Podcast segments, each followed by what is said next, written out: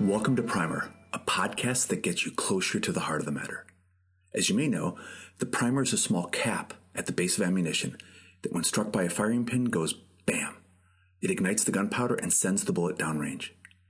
The point of the podcast is like that to get you going in the right direction quickly by briefly tackling a variety of subjects like books, people, events, issues, whatever.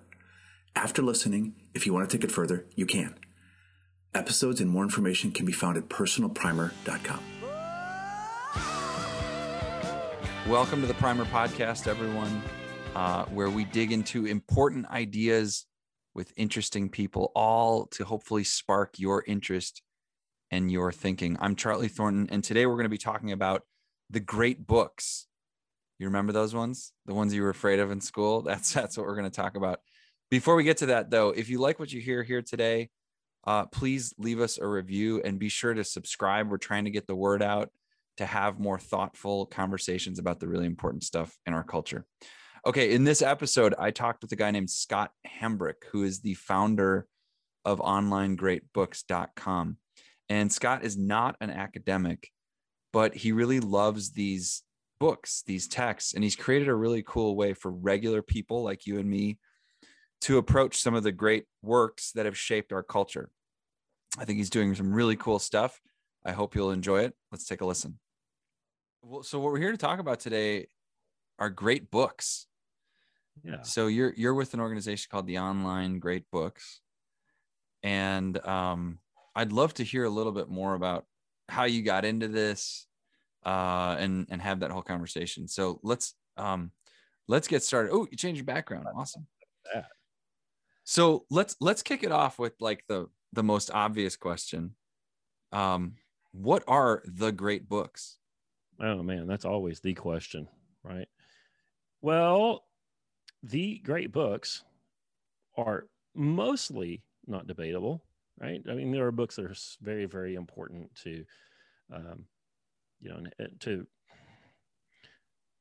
There, there are books that are very have been very, very important in, in developing the way the West deals with problems of truth and reality and science and virtue and most of those books, I don't think um, would be very debatable. I think that almost everybody would say, "Oh, well, uh, the dialogues of Plato have got to be in there, right? Aristotle has got to be in there. Shakespeare has got to be in there." So most people don't disagree very much about most of them, but there are some books maybe on the fringes. You know, do you put Freud in there? I don't know. You know, you can argue about some of those titles. Um, but for us at onlinegreatbooks.com, they are the books that are uh, part of the great conversation. And and it's an emergent list. So it's not a list that someone set that a bunch of guys sat around in a room and smoked cigars and debated about you know who gets to make the cut and who doesn't. It's not like fantasy football. Okay. like for example if you read if you did read freud if you picked up freud for example he would say something about nietzsche and uh you might say something about kant and the categorical imperative so if you cared you'd need to go read some Nietzsche. You know, and then he would definitely say something more about Kant and Schopenhauer and Aristotle, and that would lead you to go read those guys. And then they, in turn, would mention, you know, I don't know, Machiavelli, maybe, or uh, Hmm. get you back to Aristotle, Plato, and then you read that. And sure enough, you read Aristophanes is in Plato's uh, Symposium. He's a character in the Symposium. Well, who is this guy? He wrote plays. You'd go read his plays, and you end back at Homer. So the list is sort of self evident because these people that have written these books have referred to each other and um, and really fought about these important questions for about 3000 years and so most of these books are answers to questions that earlier earlier uh, participants in the conversation have brought up you know aristotle is very much an answer uh, to plato his teacher and um, and So they kind of kinda form pull- like this this foundation that so many other great works just kind of reach back to. yeah yes and you know for some for some reason uh, foolish people right now are debating about you know the, the the the value of them um and i mean them as a whole the canon as a whole like i'm certainly willing to debate about whether or not you know an individual text, you know, Hobbes's Leviathan, maybe, you know, I, am certainly willing to debate, um, you know, the value of something, an individual text, but there is Yeah. no question in my mind that that there is a set of very important books that has helped the West become what it is, and uh, to throw that out is uh, a very dangerous move. But there seem to be a lot of, uh, frankly, very stupid people that want to do that right now. Fans of that right now. Interesting. Um, I mean, go. I'll, sh- I'll share a little bit of my own experience. So I went to what is regarded as, as, a, as a very good university, right, Northwestern University, and um, really, it wasn't necessarily their fault, but I I didn't know what courses to take, and there was no curriculum laid out for me. So I sort of randomly took a bunch of courses as I went through my college experience. At, and at the, at the end of which, you know, I had a, a really good experience and I learned some things. But just a few years ago, I started looking back and I felt like there was a real gap in my in my education Sure. um, because I hadn't read, except in high school, I hadn't read any of these sort of foundational works. And so a few years ago, I, I kind of started a journey and like I'm very early in this journey, but you can see some of the ones ones behind me. I took a I took a nine week uh, course that took me only about two years to finish, and worked through you know some some of the ones at least to start with. Um, yeah. and and part of you know as i look at my experience i certainly could have and should have done more um, but part of me asks why why wasn't this path clearer you know why why was it why was why would it have had to be something that i stitched together on my own whereas some of my other friends at other universities you know this was more of a a known track that it, even if it wasn't required for everyone, it was there if you wanted it. You know what I mean? Sure. Yeah, I, I went to the University of Oklahoma in the early '90s. I have a microbiology background, and you know, I think I got a good. It's a, it's actually not an education. What I got wasn't an education. They call it STEM. You know, it's actually training. Mhm. Um, Was it good training? a yes, absolutely, absolutely. You know, I I think um, um, an, an education is something that's much more broader and fits us more for life than for particular skills. But you know, because of you know modern society, industrialization, and so on, um, we've just got to specialize. You know, we've just got to niche down if you're gonna if you're gonna be a quote unquote productive person and um, you know a contributor to the economy. So to the point that you can get paid you've just got to you've got to receive some very specialized training. And um, i can't remember exactly how many hours were in my degree plan but man i i had very very few opportunities for electives. You know i had to take biochemistry and three calculus classes and organic chemistry and physical chemistry and blah blah blah blah blah. I mean my schedule was full and there was no room in that training for this sort of liberal arts education. And and uh you know you ask why why why does that happen? And you know i think it's just a consequence of modernity. You can go read Hmm. some folks like john dewey who wrote about you know how we were going to have to around the turn of the 20th century how we were going to have to change education because the world had changed. And uh, by golly those people have done that. And so you end up we end up with millions of us like me who get a good education. You know maybe we got engineering background maybe it's nursing uh, you know maybe you're a, a hvac technician and excellent at what you do but we don't have that sort of liberal arts education. You know liberal liberal um, and uh, shares a root with liberty you know it's it, liberal liberal education is the education that befits free people. And uh, maybe that's why we don't get that too. But uh, we it's most people get to adulthood and you know their mid 30s without having access well they have access to it but without having uh, taken those those um, kinds of courses and that kind of responsibility on and For, you know, and for those are the people who are at online great books you know they're, they're nurses they're homeschool moms they're hvac guys they're welders they're engineers and like we didn't get this it's filling that and, gap. um, yeah and they feel somewhere around 32 33 34 years old these people are become aware of that hole and they want to fill it and and that's why i started the the business is to help them Interesting. do I mean, that was certainly my experience. Um, so what's what's it like? Why should we go back and look at these things if we haven't? Like, what what what are we missing out? What good things are we missing if we if we let this canon pass us by, and we're just a little Well- more focused on training? Well, you know, you got to have training, right? Like you, you know, you need to know how to use the stove so you can cook dinner. You know, there's a certain amount of Sure. training that's necessary.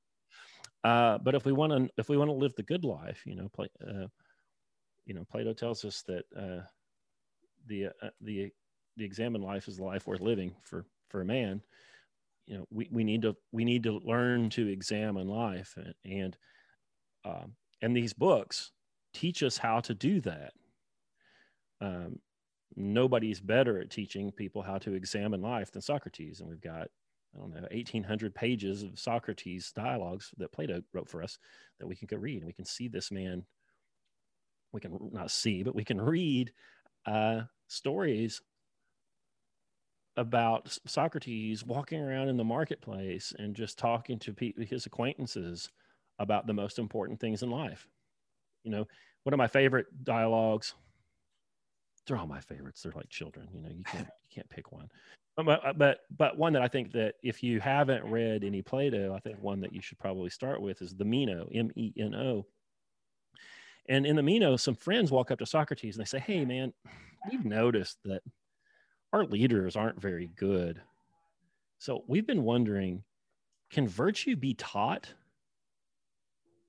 And then Socrates, being Socrates, says, "Wait a minute." we can't even talk about that yet. We got to figure out what virtue is first. Right. So he models for us, you know, how to deal with an important problem, and uh, and you know, and figuring out what virtue is may be the most important problem. And, and and you see it right there in Meno in the first like two or three paragraphs of the Meno, um, they tackle it. And um, uh, Socrates is really good at leaving you unfulfilled. uh, but that's but that's part of the point. But he shows us how to do that. So when you watch television or um, you know wherever you get your news and you see someone screaming about social justice your inner socrates after you have this training says well wait a minute wait a minute wait a minute. Before we figure out how to bring that about we have to determine what justice is right before i pick up the brick and throw it i have Yeah. to know what justice is and in and once you've done this work for you know in earnest for months or years, you realize that almost every single argument that we see in the public sphere has run past itself. Like we don't know what justice is, right? We're arguing about how to bring it about, but nobody has commensurate d- definitions of what justice is. Nobody even agrees on what it is, and nobody's even almost no one has even declared what they even think it is. So we we continue to have arguments that are like third and fourth order arguments. We haven't even settled the basics. And uh, you know, Socrates Yeah. teaches us right away. It's And so, so it's like quickly disabuses you of having really any opinions. Yeah, and so it just becomes this issue where we're just talking past each other, and we don't even. yeah. Well- I guess we don't even really have a common language. To some that's extent, that's that's that's for sure. And it's not Yeah. just talking past each other. We also just if you're not careful, we'll just kind of think past yourself instead of talking past, you know, Charlie over here. Hmm. You know, I can just twist off on notions of justice and what I, you know, and and uh, and harp about political change without ever really nailing down what precisely justice is. And uh, the Republic, Plato's Republic, is just is is just about that. And uh, you know, you go read that and you see people way smarter than us wrestle that out to the nth degree, and it's astounding. Um, and it changes the way you look at the world. You know, the um, our founding fathers couldn't have written that Constitution that we've gotten uh, without having thought about all these issues at length. And they were, you know, and we know we we know that Jefferson and Madison and all these men had had read these things. You know, you can go to you can go to Colonial Williamsburg and go to George Wythe's house and see the table they sat at when they argued about Plato's Republic when but when they were going to William and Mary College there in the in the mid 1700s. got it. They did it. And But, and so but even some- those guys, after me doing this that I do and doing this stuff that we all do at Online Great Books, um, you know, you can read the Declaration of Independence and um, it, and you see references in there in, to natural rights, but they don't make a proof of the natural rights. it's referencing something that was explained previously in this canon. Oh, I don't think so. No. I think they pulled that. I, I, yeah, I don't think so. Um, but they, they don't, they don't show their work there, and and that's fine. You know, sometimes we have to have you know bedrocks, you know, axioms that we really can't prove, or we, or that we believe are self evident, and move from there. Sometimes we can't show our math, like, um, yeah, it, Interesting. it's more stuff out of these books. You know, Aristotle in his book Metaphysics talks about, you know, you know, how far do you have to reduce? You know, where do you, how far, how low do you have to go? When do you start building an argument? You know, and Yeah. uh, you, so these guys talk about that stuff. And so once you've read them, and anybody can do it, you know, and everybody ought to do it. Once once you've read it and you've taken it seriously and you've taken your time and you've discussed them with other people and you've been critical, it just changes the way you see everything. You know, I'm just like a redneck from Oklahoma, but I, I've worked on this stuff for years and Yeah. and um, yeah, it's it's it's changed me. So you just said anybody can do it. Um Yeah. Let's let's talk a little bit about that because I think some people crack these books open and they're hard. And They're they they are. yeah, so so what's is is that a translation issue? Is it a modernity issue where we're just not used to reading like this? I mean, what are I think there are some hurdles. It's a little bit easier to pick up Harry Potter than metaphysics, right? um Oh, me, listen, metaphysics is brutal. okay. Um, All right, good. So I'm not yeah. the only one. So when I, oh, it's brutal. Now, when I was, uh, I don't know, like a late junior high kid, I picked up a copy of of um, Plato's Republic. I thought I'll read this thing. You know, I've heard of this. I'll read this thing, and I Yeah. I cracked it open and I tried it, and it just. I'm not going to say it was incomprehensible because the, the Republic it reads pretty well, but but it just eluded me, you know. And over the years, I had tried it several times and, and hadn't really gotten hold of it. I'd tried Des- some Descartes and some other things as well. And and then finally, um, I just started with Homer and read the Iliad, and then I read the Odyssey, and then I picked up the Greek tr- Greek plays and uh, read Aeschylus, Sophocles, blah blah blah, and I just Mhm. went and I just read them in chronological order. And and in doing that, and in doing that, uh, I, I was encountering the books in in the same order that people who are writing as part of this great conversation encountered them in. Right, like Plato, Plato knew the Odyssey and the Iliad. Yeah. They, he hung around with Aristophanes. He went to uh, plays, you know. So I I then at least share in some of the stuff that these guys already knew. You know, I'm scaffolding up in these in this in this great conversation at the, just like they are, and and I I find that that helps. I found I found that that helped enormously. So at Online Great Books, you know, we read them in chronological order. If you go to college, they typically don't in, in do Right, something right. like this in, in university. They don't do that. Like they will typically do like a uh, we're just going to read about justice. You know, they'll read the Republic and they'll read uh, maybe um, uh, maybe Aristotle's Politics, and then maybe you'll read a little Hobbes or something, maybe a little Hume, whatever, and you just make this big survey across time. And you know, when you're going to university and you have time restraints, constraints, you know, that's probably a good way to do it. But I think doing them in order like this is a big, big help ah, That's cool. That makes sense. Uh, and also you know we, we we have to spend a lot of time we don't have to but we do spend a lot of time trying to get our new members to be kind to themselves and to remember that there are no grades you know this is where the university you know there are no grade there is no test right we do this we do this for our own purposes we are grown ass people uh, and we do this for our own purposes and um, knowing that there's no test and that you don't have to read it in a certain way or at a certain pace to please the instructor really takes a lot of stress off of people. Yeah. And uh, and we just ask them to read 30 minutes a day, six days a week. And by and by, we read a lot of material, and and anybody can do it. Another thing that makes these, you know, you ask about, you know, what are the great books? Another thing about them that makes them great is that they are so accessible except for Kant and except for the metaphysics by Aristotle. But most all of them have something in there for anyone. You know, uh, uh, a 14 year old can read the Iliad and it's just an awesome action adventure. But, um, you know, an Iraq war vet or an ER nurse is going to have a much different experience of, of that book. It's multifaceted and it's super deep and, yeah. it, and it will meet you at your level.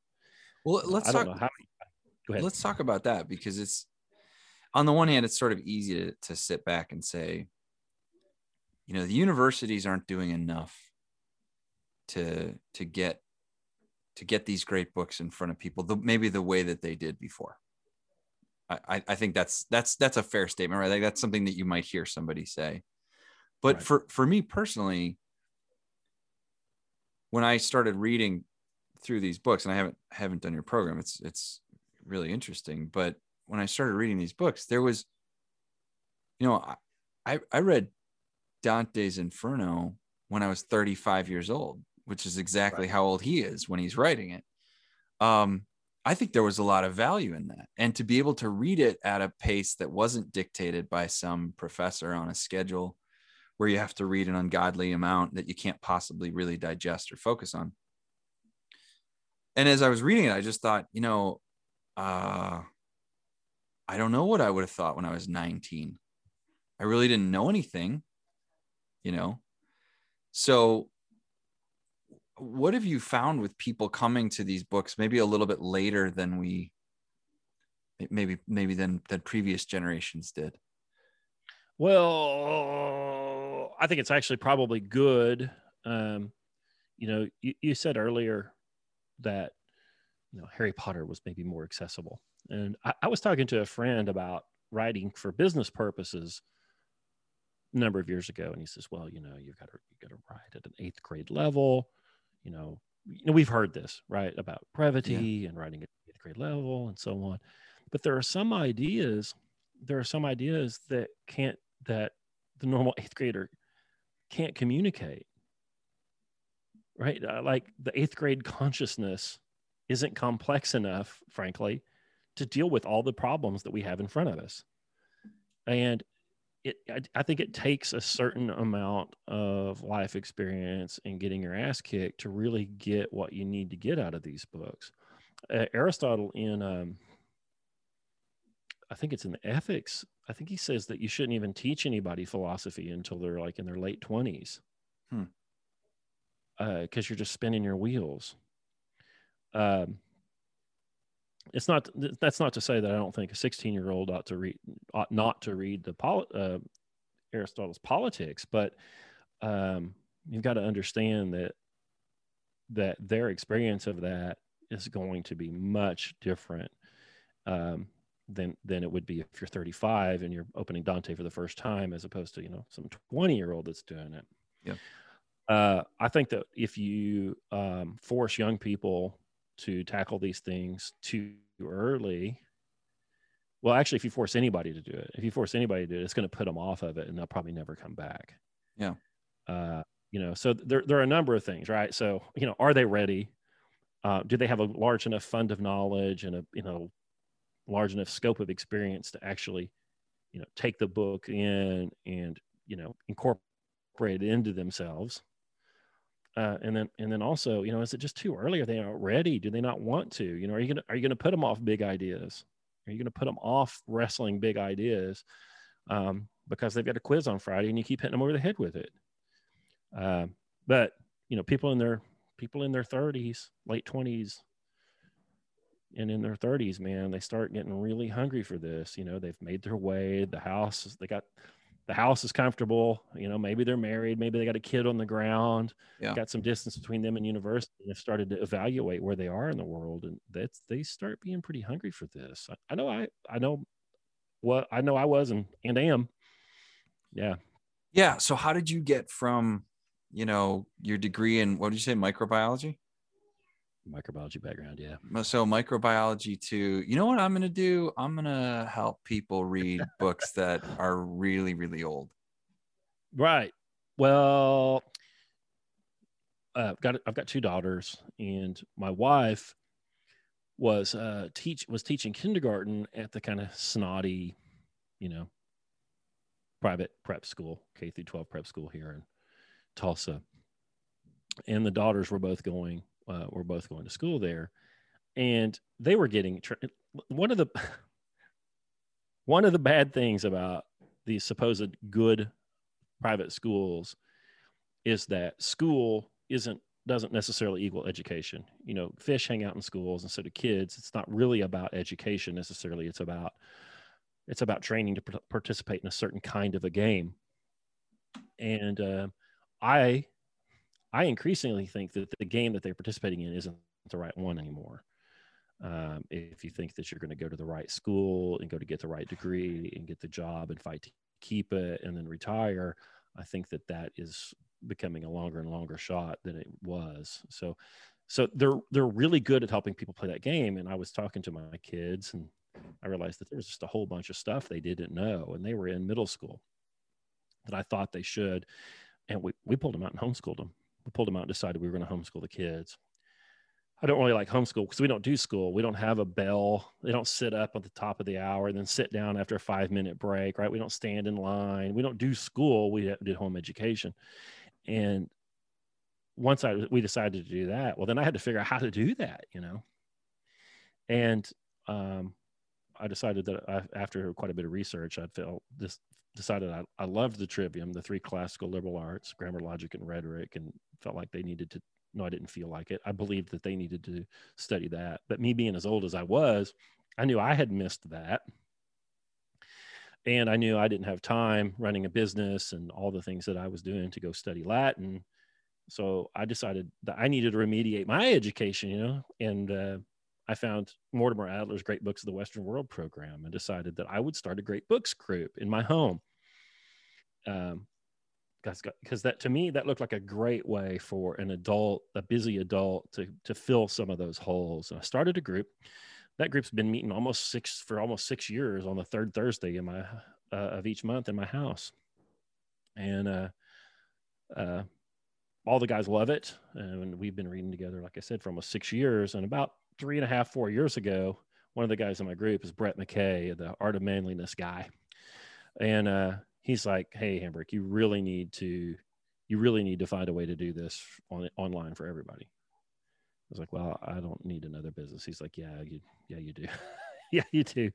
So got to work on that and, uh, and kicked that off in, uh, January of 2018. So we've been operating a little over three years. We've just got thousands of people, just regular folks, you know, truck drivers, welders, physicians, attorneys, retired people, homeschool moms, nurses, reading these books. And we ship a book right to their house. We give them reading goals every week. And then once a month, they go to a seminar and discuss these things in a Socratic seminar that's led by one of um, one of my seminar hosts. And um, it's like the, you know the biggest uh, biggest book club. It's just a yep, massive book yep. club. It's yeah. not a book club. It's not a book club because not we, a book club. We it's not a book club. You know, a book club. You know, you drink wine and you talk about whatever was on Oprah's list. You can tell I've never been to a book club, so that's that's probably yeah, why. All right, but but we do seminar. You know, okay. where we we um where there's a seminar host who acts the part of Socrates. He's he he's going to apply the Socratic method to you. We're going to engage in dialectic. Well, what that means is there's a guy in there or a gal who's going to ask you the hard questions about the text, and we're going to we're going to we're going to direct a conversation around the text in the hopes of bringing the consciousness of everybody in the room to bear on the problems of the text. You know, uh, St. John's College is one of the great books colleges in the country. It's probably the best one. And they say that the close reading of difficult text is actually done in seminar. It's not when it's you alone with a light bulb in the book and a cup of mm. coffee. It's when you actually bring what you've read and your questions a seminar. You bring the consciousness of the group to bear on that problem, you know. And my God, they're right. So Mhm. the close the close reading is done in that seminar, and our job is to help do that. Is to help that seminar become that. You know, so you so you read, you hold the book, and you look at the book, and you can feel the book, and you can smell the book. Doesn't make much noise, but you have a sensory ex- experience of the book, and of course you read it. But when you go to seminar, that's when you actually talk about it and take action on what you've read. And we've found that the seminar not only just clarifies what's in the text a lot more for you, but it also increases reading comprehension enormously because you actually act on the thing that you've read. You know, I've read thousands of books, and most of them I read them and then I've closed them and then I put them on the shelf without having that action step, you know, where I enter into dialogue with other people, not in dialogue, dialectic with other people around that text. And the ones that I've talked about in seminar with others versus the ones I just finished and put on the shelf uh, are more a part of me than, than those I was passive with, you know. Uh, the I could see seminars, the, the seminars are secret sauce, man. I'm telling you, like the books are cheap, right? You can go to a used bookstore and go pick up a copy of the Republic, a Signet Classics copy of the Republic, which ain't bad for a buck or two. But the seminar, the seminar is hard to get. Yeah. Was I just and for for the difference. for the benefit of our audience and for the benefit of me, uh, what's the difference between dialogue and dialectic? Well, Did I um, just did I just take, did we just take a big left turn? Uh, well, maybe we took a turn. Maybe, Okay. maybe, maybe not. You know, a dialogue's normally a set piece, right? You go read a play, and there's dialogue scripted out in there. It's a set piece. Uh, in dialectic, dialectio, when two speak, the goal is to the goal is to find the truth. So you've probably you know you've heard of a syllogism probably you maybe in geometry or maybe you've read a little aristotle or some logic where uh, where you say something like all men are mortals. Mm-hmm. socrates is a mortal. There, oh wait a minute. Socrates i already is screwed man. it up. Socrates is a man therefore, Therefore- socrates is a mortal. Right. so if, if your two early premises are right and you put them in the correct order the conclusion's a deadlock. Certainty. It's you know deductive reasoning. It's perfect but there's a lot of truth claims that that can't be verified like that. Like what is justice? What is love? What is virtue? You know what's the best form of government? And you can use dialectic to help get to the truth in that. So um, Socrates, Socrates shows us how to do that. So typically, you ask a bunch of s- splitting questions, make you pick sides. So, Charlie, uh, is justice um, the will of the stronger, or is it the will of the weaker? Hmm. And those questions might seem absurd, but what you end up doing is you really can't necessarily validate a claim, but you can definitely rule out all the stuff that it ain't Mm-hmm. which sure is helpful. You know, because if we're dealing with an abstraction or something that's highly conceptual like virtue or love or justice, that's really the best we can do. Hmm. But that's what we do. We we tend to do that kind of thing in um, in seminar, but but not always. Like I see you've got a copy of Fagles' Iliad there behind you Mm-hmm. uh, if I was going to lead a seminar on the Iliad, we probably it's not a work of philosophy. It's not a work of you know, it's not scientific writing, uh, but there's some there's some heavy stuff in there. So if I was your seminar host, I might would kick the thing off with saying, "All right, so you've read all 600 pages of this thing.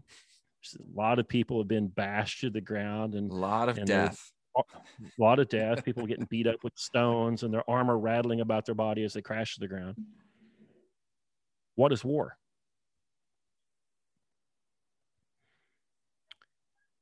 Well, it's pretty tough. I mean, like, what is it? Hmm. No, man, you got to answer. Come on. Oh, I gotta answer it. Yeah. What is war? Um, war is a clash of two wills that that results in violence to to to to see who will blink first. Hmm. it's two wills. Could be more. In Seems this like case, that would be a duel. D- does scale matter? Like if, if it's just me and you, that's just two clowns like mad at each other. Yeah. Well, it helps. It helps if the two people whose wills are in conflict are also kings or leaders of large groups of people. Mm. So scale matter. Well, you say it helps. You can't say that. uh yeah, yeah. That that that makes probably the difference between a, a duel, I guess. Yeah. So, if there- if- yeah, so if scale would matter. Absolutely. Yeah. And and then you say will, you know, uh, so it's the will of the leaders that that dictate because you know there are certainly people well, like um like Achilles in the first I don't know 85 90% of the books. You can't by the way, you can't do spoilers on a 3000 year old book. So, right? I don't know. So yeah, in the first, I mean, if one of our goals is 90% to get people to read this stuff, Scott, you better be careful here. Right. Yeah. Well, he doesn't want to fight. You know, so where's his will in the thing? You know, so the you know, whose will matters. In in a war, whose will matters.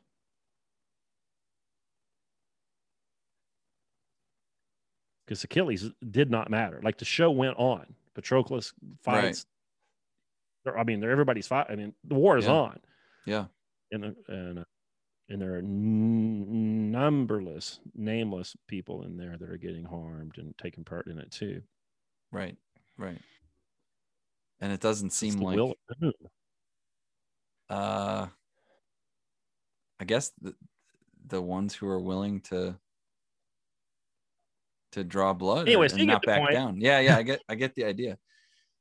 you know, but but it makes you you know if you if you do that if you do that dance about you know what is what is war, and that's just one way to do the Iliad. I, I don't know, Mhm. but uh, asking a big question like that at the beginning of a seminar can just really can just open up the whole text. Like with that question, there's nothing in the thing that I don't think that we could have eventually touched that was in the book. Um, what is honor? What role does man in ha, uh, what's the role of man in the state and in war? You know, all those kinds of things can be touched on in there. And then when when we ask those questions and we go back and forth, you and I or whoever it is in the seminar and the seminar host, and eventually after they get good at it, the seminar host just kind of sits back and everybody does that to each other.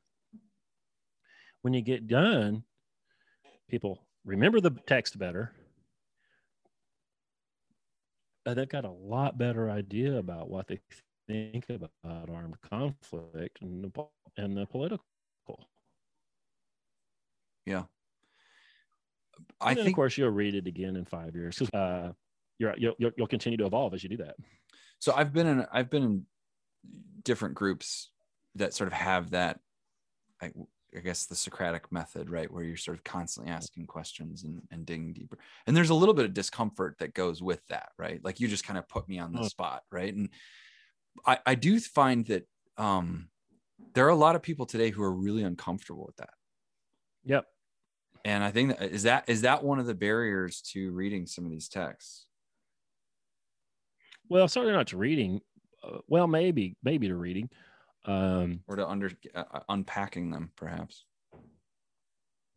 yeah, even even if you're not in a seminar, you don't have a seminar host, and it's just you reading a text. I mean, I think that eventually you need to be asking those questions of yourself and of the text as you go. Yeah. And um, and if you're just not willing to do that, then you're not going to get the same stuff out of the Iliad that the person who's willing to is going to get out of it. But you know what? That's okay because, like I said, it's a pretty cool action epic poem. You know, it, it's one. It's the best of those. So if that's what you're getting out of it, um, you know, and you can read. I think it's in book six. Hector and Andromache in the apartment, you know, arguing about whether he should go back or if he should stay with the family. You know, it's a tearjerker. You, know, you, you don't have to dig into what is war to get a lot out of these things. yeah yeah. Well on that note and i i, I guess no surprise we're probably not going to finish the conversation about the great books here in the time that we have but um what are some good places for people to start? If there's this nagging sense like I am ignorant of this big pillar of our of our culture or whatever and there's this gap in my education where where do you usually point people to get started so they don't get discouraged? Well um, they can certainly join us at onlinegreatbooks.com but man i tell you the best thing is if you can get a group together in your home. It, it really is. And so if if this is something that you want to do of course the books are cheap. Used bookstores are full of them. The library has them. Um, a lot of these are on kindle for free. Um, I would recommend that people start with Mortimer Adler's book, How to Read a Book. Um, most of the time, we we read for weird purposes. You know, we're reading a blog post and just trying to get the high points out of it. We're reading something because we know there's a quiz on Friday, or we're flipping through a technical manual just to get the chunk that we need to do our job. You know, and this kind of reading's different. And Adler Adler shows us how it's different. And, and and that book is very helpful it has in the back of that book it has his list of the great books which is a pretty darn good list we've added to it some and subtracted a tiny bit but it's a very good list. And um, if you called up three or four or eight of your friends and said hey i'm putting the coffee pot on thursday. Why don't you guys read page 1 through 184 and how to read a book? And then we're going to start off you know and we're going to talk about it. Um, you'd be well on your way. Um, and then uh, then after that, uh, you know, find your way. We we read them in chronological order. Not everybody does that. I think our way's best. It's not the fastest, but it is the most complete, and I think it's the best way. Um, I have a friend in Australia, Joel, who uh, has a home group, and uh, you know, we took. He's like, man, you know, I'm not a, I'm not good at being the Socratic, you know, being the host. I'm not good at the Socratic method. You know, what are we going to do? Well, uh, Adler has five questions. I think it's five questions. Let me see. Can edit this out or not. Uh, he's got some questions he asks in his book. Oh hell. Uh, that he says that you should when you're reading when you're reading critically that you should be asking you know what what's the author trying to say what are the arguments he uses to support his point um, there are five, I think there are five of those questions. The last one is what of it? Uh-huh. You know, because sometimes you see that the author makes his point, but who cares, you know? Uh, and uh, in Joel's group has decided that they are going to use that format every time. Um, you know, and so if, if you're if you're going to if you're going to take a book like uh, the Odyssey, and Adler asks us, after a careful reading, Adler asks, Can you state the unity of the book in a paragraph or so? Sometimes for some of these darn books, man, it can take five, six, seven, eight of us that love each other very much and are not in conflict two or three hours to get it boiled down to a paragraph. And that sounds kind of silly, but if if if me and you and four of our best friends sat down for a couple hours and discuss what a one paragraph summary of the darn book should be, I guarantee you at the end of that, you're going to know more about the book did when then when you walked into the meeting. Yeah. So, you know, you might take turns being the Socratic host and do the thing like, what is war, like I did. Or you could maybe take some of those questions, those inspectional reading questions in the Adler book, print them out, laminate them, use them for bookmarks. And then every, you know, what is it, the fourth Wednesday of the month, you guys are going to answer those five questions or whatever about the text that you used. Uh, all of that takes a lot of work. Hosting the meeting takes a lot of work. You know, getting the making sure that the kids aren't in the way for two hours on a Wednesday night. All that, and you know, if you have trouble with that, by golly, we're here to we're help, here to help help do that. Um, I, I bet that a third that's probably a little high 20 or 25% of our members at Online Great Books are members and do seminar with us and then also have a home group now too. Yeah. Oh, very cool. So one kind of leads to the other. Yeah. Excellent. Well, Scott, it's it's um it's great talking to you, picking your brain. Um it, what what I love about this is that you're coming at it not not as a guy who studied classics and has you know, speaks four languages, although maybe you do. Uh and you know I, I three PhDs. Expert, experts are bullshit. the books these books are very very general and relatable. I mean they are actually about life. They don't belong in colleges exclusively. You know if you've got kids and they're fighting over a candy bar you know what's justice? You know if you've got a four year old and a 14 year old do they get the same size piece? Well the four, and it's a king size candy bar. Maybe half of the candy bar will make the four year old sick. You know, watch justice. Like this stuff really matters at all levels. It's not for experts. They have really screwed us by convincing us, they, whoever they is, mm-hmm. we have been screwed by being convinced that this is the province of experts because it's just not. All this stuff matters to us every single day. Well, and it's all, and, it all gets back to that that conversation, which is really just a conversation about life and how to live a good one, right? It's about what matters. Yeah, it's about, what matters. Yeah. And you know, you people, you you people can do this. Almost every month, I get an email from a new member at Online Great Books who finishes the Iliad, and they say that's the first book, book they've ever read cover to cover. It happens all the time, hmm. and I get choked up almost every time I get one of those emails. You know, uh, and, and they're not who you think they are. You know, most of these people went to college. They're like, oh, this is the first book I've ever read from page one till till it said the end. Wow. And thank you so much. You know, um, that's a that's a crying ass shame. You know, if you can go, if you can go uh, be a master electrician and go through all the education and training it takes to do that, and have not read a book from cover to cover, if you can go to nursing school and not read a book from cover to cover, if you can get a microbiology degree, and not have read something important from cover to cover and then you know not just get those that kind of training or education but get to 35 and having not done it that's terrible they'll binge yeah. watch whatever but they won't binge read it's, it's just i'm, I'm well and i can and i can tell you from personal experience i mean that was the actually the one that i started with and it wasn't the first book i've read cover to cover but i'm a very auditory person so i i find it very difficult to sit down and read and there mm-hmm. was a tremendous feeling of accomplishment when I finished it. You know, you bet. I, I felt like I'd climbed a mountain or something, and and I and I I felt like I could look at myself a little differently and say, you can do this. Yeah, um, absolutely. Um, and I, I love your approach that it's not read the first 12 chapters it's read 30 minutes a day why why does that work and how did you land on that last question because almost almost everybody can find 30 minutes, you know, whether it's you're in the toilet or in the parking lot, whether it's your lunch break, it's something. Almost everybody can find 30 minutes. And uh, even with our collapsed and broken and crippled up uh, attention spans, we can normally get through 30 minutes. Uh, so some months we're reading something fairly easy like the Odyssey, and we'll read a lot with that 30 minutes a day. We get a lot done.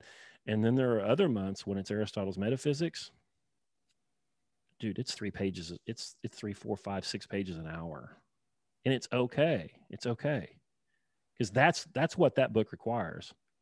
There's nothing wrong with that because that yeah, that's what it requires.